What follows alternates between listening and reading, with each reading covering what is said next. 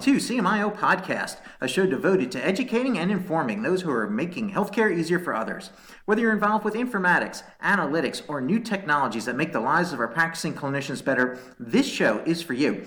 My name is Dr. Mark Weissman. I'm a practicing physician and CMIO, and the host of CMIO Podcast. And today I have with me Sandy Scott, who has devoted her career to making physicians into leaders. And I've been fascinated with her podcast. She's a fellow podcaster, and I love her show. And I'm so excited that she's on our show today so that she can help rising CMIOs, existing CMIOs, to grow their career and, and handle some of the struggles that we have. And so, Sandy, welcome to the show. Thanks so much, and thanks for having me. My pleasure. If you would Tell us about yourself, how you got into this role that you're doing now, and why you pursued that path. So, I love answering this question. I think in part because it is still a surprise to me that I ended up here. So, I'm going to start with a little bit about myself, then kind of back into how I got here. I live in Fort Collins. I'm a mom of two adult kids. I'm a wife. I live on 16 acres. We ride horses. And a funny note is, we just got a boat last year. And the reason it's funny is we live on a reservoir seven miles long, and it was a total impulse buy, but that's a whole nother story. okay. As a professional, right? I pretty traditional at the beginning. Went to school, University of Iowa for a bachelor's degree. Went to U Boulder for a master's, and then have had 25 years of coach training and experience the life event that put a real sharp left turn into my path had to do with my oldest son, Zachary, who was born back in 91 with multiple severe disabilities. So, looking back, I can now organize my life. And the way I've organized it is that about 10 days old, he stopped nursing. We went to the hospital to kind of check in and came out a week later with a diagnosis of severe cerebral palsy and a seizure disorder. And by the time of discharge, we were told we'd have about one year left with him. So, what I'll tell you is hands down, it is because of incredibly hardworking physicians that we just celebrated his 28th birthday. Um, super awesome. awesome. Yeah, seriously. And I'll also tell you that to this day, he has never walked, he's never talked. He takes 12 medications a day, but he has also finished his 50th triathlon with assistance goes to yoga on Saturdays, and he lives about eight miles from us in his own condo with a host family. And the reason I bring this up is because when I think about it, the the journey was not easy at all. We were in and out of hospitals, and we were in and out of hospitals, but it was actually through that experience that I really gained an understanding of how difficult it is to coordinate quality care, especially across different specialties what it's like to deal with breakdowns in workflows. We saw firsthand physicians working with insurance companies and actually saw what it was like to be the day in the life of a physician. So, about 15 years ago, our family had really turned a corner. We were thriving, everyone was doing great. And I will tell you, I felt this completely unexpected calling to give back. And it was almost like this calling erupted inside of me to become a top 1% of certified healthcare coaches. And I really wanted to give back to the physicians who literally gave me 27 more years with my son than I would have ever had. So I started down that path of going through some real intense coach training that led me to Banner Health, where I helped build their coach strategies, coach their exec teams and their physicians. And then left because I really wanted to replicate the success of programs I was seeing in other systems with our own singular mission, which is is really around teaching physicians and executives very concrete strategies and tactics to lead a life with purpose. So you're not new to this field. How many physicians do you think you've impacted in your career? I would say a minimum of 500, and I'll bet you I can tell you 480 of their names and how they personally impacted me. So let's talk about physician leadership. The stories I hear from physicians that are in leadership roles is typically that they they just fell into it. It wasn't planned, but a door opened and they stepped through it and took a chance. Is that the norm for the physicians that you're working with? How do people become leaders? Mm-hmm. Okay, so first off, I need to start by putting in a disclaimer, especially given today's environment of COVID 19. And I just want to put a stake in the ground to talk about how physicians have been and continue today to be leaders I think some physicians may not feel they're treated that way or may have gotten disconnected from that. But when I look at what physicians are doing today to just maintain their own balance, to navigate conflicts, inspire others, that is such a big part of leadership. And I just want to put a plug in for that. Yeah, big time, big time. Now I'll get emotional, but I think y'all are, are going to lead us into the future, but we can talk about that in a few moments. Regarding formal leadership roles, I um, will say yes. A huge number of physician leaders will say they fell into their this role. It was never a goal for them. The way I hear people talking about it is they were bored with clinical work, wanted to learn something new, got an MBA, and then kind of poked around and found a role. I've heard of some clinicians that said they were just tapped on the shoulder and said, Hey, we want to invest in you. Would you do this? And that evolved into a role. The Physician Coaches Institute did some research and found that a large number of physicians who, on their own accord, started to lead some kind of initiative that led to, quote, as you said, falling into a role. So, physicians who would trailblaze some kind of work, maybe they're focused on some kind of performance criteria. Um, other physicians uh, might champion some kind of vision, dealt with some form of resistance, or led some kind of project really has what you've said kind of fell into a project. I'll tell you one um, uh, one quick story, and that is I was working with a physician in internal medicine, and he was very young in his career and wanted to invest in himself personally and professionally. So he wasn't particularly interested in leadership at all. As a matter of fact, we did an assessment, he discovered one of the things probably that was going to hold him back was that he was very cautious. So, what I mean by that is he had an innate way of wanting to gather more detail, more data before he made decisions. And so we went through this discovery process, and one of the goals he decided to set was during the coaching engagement to set do one bold action. And the way he was going to measure it was he wanted to take one action out of his comfort zone, no expectations. So, and this is a true story. It was around month two he we were talking about his goals where he's making progress and he said you know this whole thing of taking a action outside my comfort zone i haven't done what the heck there's a cmo role in a role setting my stretch goal is to go apply for that and he was so relieved after he submitted his application because he thought good i'm done so if you can imagine his surprise when he got a call for the interview and long story short he got the job and no one was more surprised than him. And so, talk about falling into it. That's just another example of how historically physicians have moved into leadership roles. I have a question for you, though, about this, because I was thinking about um, that whole idea of how physicians have fallen into roles and what's coming up. It seems to me that now there are more opportunities for physician leaders to have a career path. So I think of like VP of Quality, VP of Transformation, VP of Innovation, Physician Integration. It seems like there's some new territory opening up for physicians to actually chart a leadership career path. Is what are you seeing around that? I think you're right. The systems are starting to learn that they've cut the easy stuff, the the fluff, the whatever programs that they could get rid of there because the margins are coming down. So they're really trying to reduce their expenses and they found that there's only so far they can get without having to engage physicians because the driver of expense in a health system is the way physicians practice. And if we order MRIs on the pinky every single day on someone who's admitted for pneumonia, it's just going to drive up cost without value.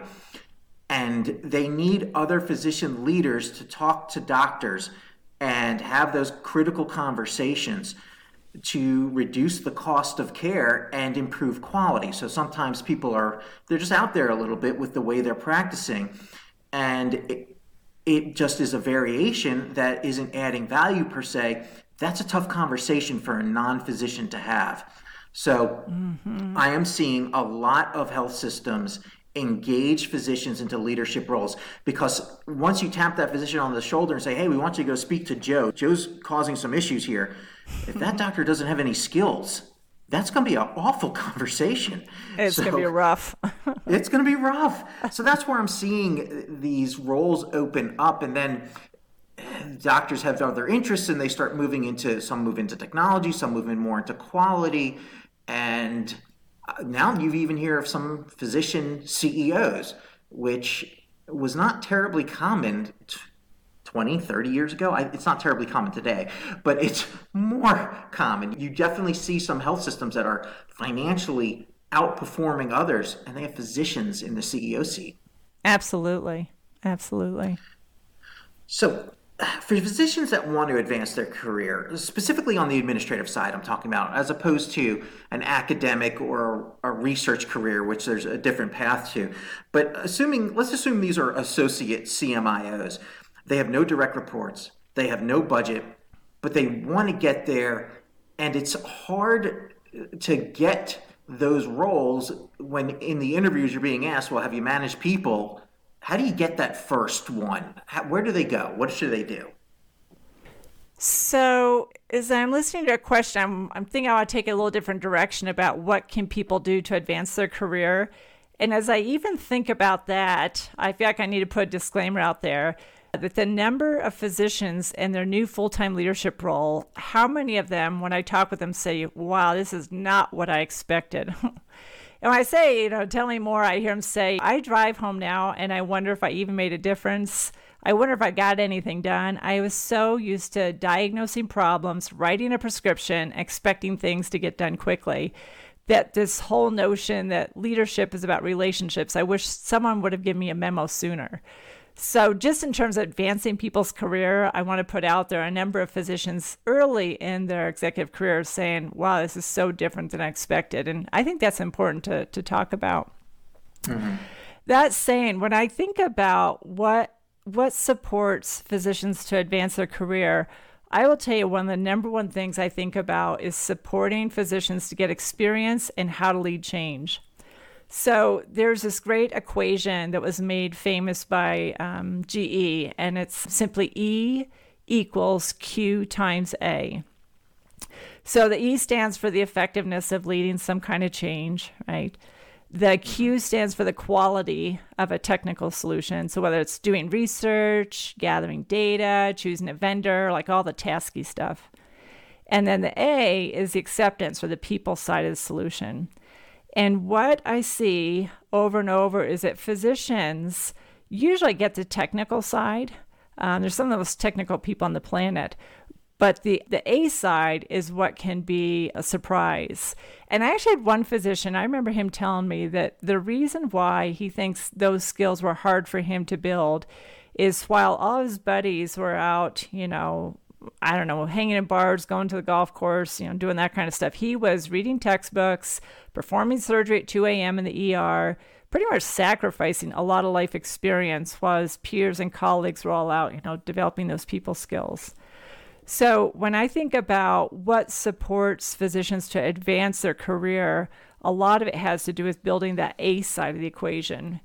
And to underline that even more, the equation it's a it's a multiplier. So if someone spends 10 hours doing the technical stuff, but zero hours, you know, influencing others, navigating conflict, showing empathy, 10 times zero is a big fat zero in terms of effectiveness. So it's mm. really balancing how to build those technical skills with almost those emotional intelligence skills to get that lift and to have the impact you want to have. So I'm curious how that resonates with you when you think about physicians advancing their skills when it comes to leading change and building up that whole emotional intelligence. How does that resonate with you? CMIOs have a challenge because they don't usually have the technical background. Some do, some some came from a computer background, but many do not.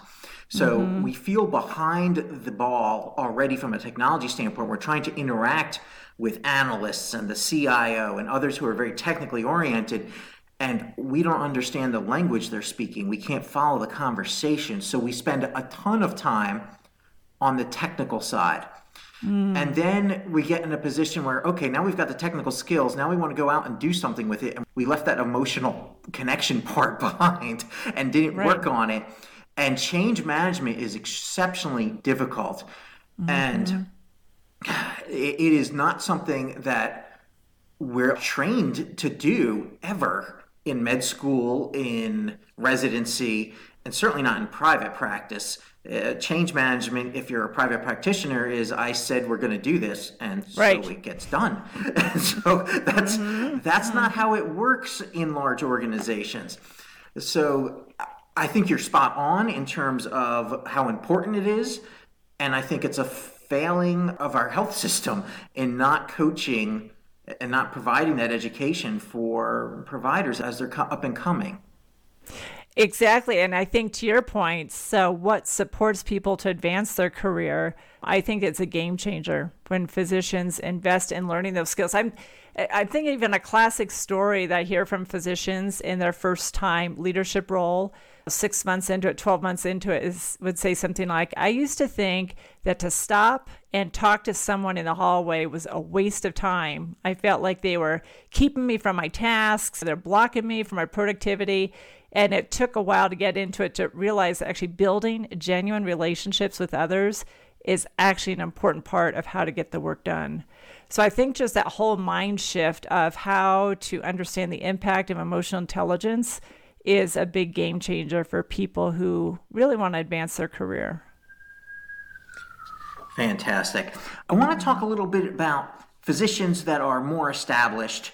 They're looking for a paid leadership role, but it, it seems pretty competitive out there. So, how does a more advanced executive stand out from the crowd? Because there are a lot of physicians getting out of clinical medicine for a variety of reasons. Just having an MBA may not be enough anymore. What do you suggest? Yeah, that's good. So, people want to stand out. So, I can think about this in a few different ways. The first one might sound anticlimactic, but I'm telling you, it's a good one. And that literally is to know thyself. Just in general, I think we as people tend to see the best in ourselves and the worst in others. So, to really invest in knowing yourself, that means know your reputation, know your values, know your blind spots, know yourself, and grow yourself. And when I think about that, a, a quick story comes to mind is I worked with a CMO who was actually late in his career. He really prided himself in being a very good listener, very committed to patient care. He was doing fine according to all the metrics, but he felt like something was just kind of missing in terms of being effective. So phase one, when we do our coaching engagements, it's a discovery process. We just we gather information from different sources, and one of the sources we had was an assessment. And when it got came back, I we looked at the data and I asked him what he thought of it. And he was completely shocked to learn that he actually had a reputation of being aloof, distant, and extremely disengaged. And he was so mad. I remember him telling me there was no way it was true. I said, okay, Go choose five colleagues that won't be polite, but they will either validate or not validate. And he came back two weeks later and was even more shocked and said he had no idea that the way he had always seen himself was very analytical, very precise, systematic. And the fact that he came across actively disengaged was a big shocker. So the first thing is literally know yourself and grow yourself. I would wow. say the second thing that that kind of leads to is to build a feedback team this is not popular at all, but for executives who want to stand out, I will tell you build a feedback team. And there's a lot of different ways to do it. The most basic one would be just identify four or five colleagues that you trust, not the people that are nice to you, but people who will be straight up. Ask them to assess um, behaviors that they recommend you start, stop, or continue. Then choose one of them, maybe two, that you want to focus on tell your colleagues what you're going to be working on and then just start just start working it. Just start trying on some new things start making some improvements check in with them track your progress and thank them along the way for giving you feedback. But get really focused in terms of building a feedback team. That one can be a game changer in terms of advancing a career. Hmm. and then the one other thing that comes to mind is kind of interesting i'm curious what you'll think of this based on the research that was conducted by the Hogan Institute, Their research currently says that seven out of 10 leaders across industries are failing, right? So 70% of leaders are failing. So some fail fast, some fail slow, some don't even know they're failing. But if an executive wants to stand out from the crowd, their research shows six core reasons why 70 leaders are failing. And I'll tell you what they are, but I'll tell you two or three, and I'm curious if you see this happening. Okay. Uh, so the first reason leaders fail is inability to adapt to the demands of a position. So that means a physician could be at a 200 bed hospital in one role, move to another 200 bed hospital in a completely different role and totally fail. And it comes from just not assimilating into the culture, which is really critical. So, inability to adapt to the demands is one reason they fail. A second reason why leaders fail is the inability to think strategically. I'm sure you see it in nursing and other areas, but physicians are no exception. They may have a default of thinking in silos or having that vertical vision, and that can cause failure. And the third one is simply inability to develop good working relationships. So, what I've seen in some places is physicians still have that mentality of being captain of the ship. And so they need to unlearn that skill to really understand the importance of influence because it's really through influence that a lot of people are able to develop good working relationships and teams. So let me pause there and ask if those three, the research shows those are three reasons why leaders fail. So you could flip those to think about how executives could stand out from the crowd, right? They could adapt to demands, they could think strategically, and build good working relationships. What are your thoughts on those first three? Yeah, I think it's the third one that is the one that can kill a career moving from the I'm captain of the ship, and I, I, don't mean to pick on any of my surgical colleagues, but when they're in the OR, they truly are captain mm-hmm. of the mm-hmm. ship. The life of the patient is in their hands, they're responsible. Right. And then they go in, they leave the OR and go into a, a boardroom, a conference room, and they're talking to people and they have to shift gears, and that can be very difficult to do. And so they have the answer already. They have it in their head. They've had it. They had it before the question was even asked. They know the right answer, and mm-hmm. they're ready to present it and say, "This is what we're doing. Let's go get them." And not everyone has caught up, and there are others who are more cautious, particularly in healthcare. They've adopted a mindset of we need to be absolutely sure that we have all the variables and that we're going to do this completely safe and the doctor may already have the answer and be like, no, well, let's go. And that conflict can be very challenging for a doctor. And I think that would be why they would fail. I came 70% is a huge number uh, to be failing though, but I hope it's not that high. But it's uh, huge. Perhaps, perhaps, yeah, perhaps I have to open my eyes and look more at, at how you define failure uh, or, or success of a position. But uh, oh, and actually, if I could, let, let mm-hmm. me go back go and correct one thing. So the seven out of 10 failing, that's for leadership across all industries. So manufacturing, sales, retail. So it's 70% of leaders across all industries. Got it. Got yes. It. I'm so glad you brought that up. Yeah, not remotely related to physicians. I just wanted to set the context that that's the environment executives are looking at when they're looking at building their role and moving into these more senior roles. That's the context they're moving into. Some physicians are finding it hard to move up in their own organization. And physicians aren't as mobile as some others. Like if I was in Silicon Valley as a computer engineer, you can pick up and move. Whereas with a physician, they have a clinical part that takes time to build that practice and those relationships with patients are something that builds up over time. And it, obviously, that depends on the specialty, but jumping to another city isn't easy. It's a hard decision to make. So, what's your advice here? If someone's not moving, they're not seeing the growth, they're they're getting restless. Do they sit and wait their turn, or do they jump ship? What would you advise? Yeah. Yeah, that's a good one. So you realize I'm a coach, right? So I don't advise, but I will tell you ways of thinking about it because it's a really good uh-huh. question. I would say the first thing is know the job description of what some leadership roles are that are out there, whether it's in your organization or outside. Number two, really start identifying some of your best accomplishments and as it aligns with possible job descriptions of what you want to do. And it doesn't hurt to think about interviewing either internally or externally. The key around doing that is really there's a model called STAR. Really select, I'd say three or four stars to help structure your responses if you do go out and start interviewing. And then choose a learning goal so that as you go through this process of choosing, do I stay or do I go, there's a benefit for you along the way. Does that make sense?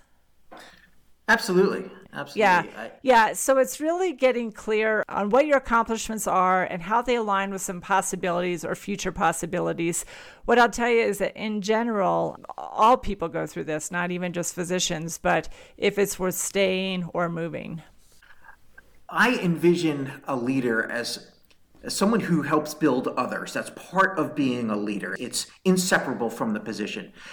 How do you see particularly with a CMIO who's going to be growing the roles of some provider informaticists. They may be nurse practitioners, physician assistants, they could be doctors who are just coming into the roles. They are a point one or a point two. How can they develop the leadership skills to foster growth in others? Okay, this is such like a $64 million question. I love it. I love it. I love they're even asking the question how to develop others. So, the short answer would be um, sitting down to have a conversation with each person, literally to ask about their goals and how their goals align with a company mission. They might even start out by saying, I don't know, but start out by asking, What are your goals and how does that align with a company mission? Then, secondly, I would choose an assessment to help them understand their strengths and how to be more effective. There's lots of them out there, so it's really important to choose an assessment that's aligned with their goals. And then simply build a leadership plan, implement the plan, and follow up regularly. Now, given that, I will tell you two specific tips that I think can be useful. And the first is when building a leadership plan, I would urge people to consider looking at what are the technical skills and the interpersonal skills, right? Like that E equals Q times A. So, really look mm-hmm. at technically what are some of the skills they want to learn, and then interpersonal skills. Maybe there's some skills around adaptability, influence, teamwork. What are some interpersonal skills they want to learn? So, build a leadership plan and look at both technical and interpersonal skills. The other tip I would give someone who's growing others is to really empower the other person to be responsible for managing their own progress and their leadership plan. There can be a really empowering way to set a cadence where you meet with that person once a month. And Marcus Buckingham has a set of six great questions. You can use them each month, and that can support that other person to really manage their own progress. So the six questions are broken up into in the last month, there's three questions. And then in the upcoming month, here's three questions. And they're very simple, but you can use them over and over and over. And they go like this When you meet with someone after you've built their plan, to say, So in the last month, what are some of your important accomplishments? And ask them specifically around whether it's dashboard, ratings, timelines, what are some of their important accomplishments? Second is, in the last month, what have you learned? And it could be anything insights they got from a presentation, maybe they job shadowed someone for an hour, Maybe it was a, an article they read, but simply ask them, What have you learned? And then, thirdly, what's really critical is to ask them what partnerships they built. And even if people aren't even aware of what that question means, it can start bringing onto their radar screen the importance of either establishing or strengthening relationships. So you ask them in the last month those three questions. Then you pivot and you say, So, looking to the upcoming month, what is your focus? What do you want to learn? And what new partnerships do you want to build. And that can really empower another person to keep flexing their plan, keep aligning it with what excites them, what energizes them, and serves the organization. That's so simple. I love it though. It's, it's so uh, powerful. It's so good. Yeah. Yeah. I want to talk a little bit about corporate politics because it's not something physicians are typically prepared for when they jump into a leadership role. And some will say, don't play politics. That's not good. You don't want to create an us versus them environment.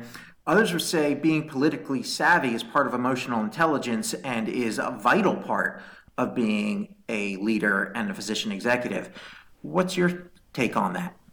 Yeah. Well, whoever said don't do the us versus them mentality, they were spot on, right? and the Yeah. whole idea of, of having the meeting after the meeting, like it's easy to say, but that just that does not work. I would, I guess, when I think about politics, I would almost zoom out a bit. And in full transparency, there are definitely cultures where there are executives, and they might not even be conscious, but they're definitely competing, manipulating, they're fragmented, they're building wedges between divisions. They might not intend it, they might not want to, but for whatever reason, they're just there's something that's kind of off that's happening there. So I'm not going to deny that. What I will tell you is, I am definitely seeing less of this. I see more and more people really committed to building that whole muscle of, as you say, in emotional intelligence language, it's called organizational awareness. So that literally means like understanding what are the social networks, understanding what is the culture of a team, understanding what are the informal structures and informal processes of how work gets done even understanding some of the unspoken rules of how people work. Because it is very natural for people to start off with different agendas, different priorities. But what great leaders do is they build trust, especially of people that they're not fond of.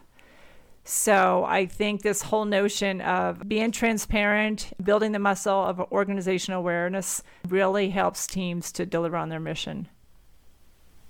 Have you seen examples where a physician has torpedoed their career and what can we learn from that mistake, particularly around politics or where they just played it wrong? Has anyone ever come to you looking for help because of a situation like that? I think what when you say torpedoed their career, I'm getting such a visual. So when I think about that, I've seen people get very close and then either they see the writing on the walls and change their behavior or they leave.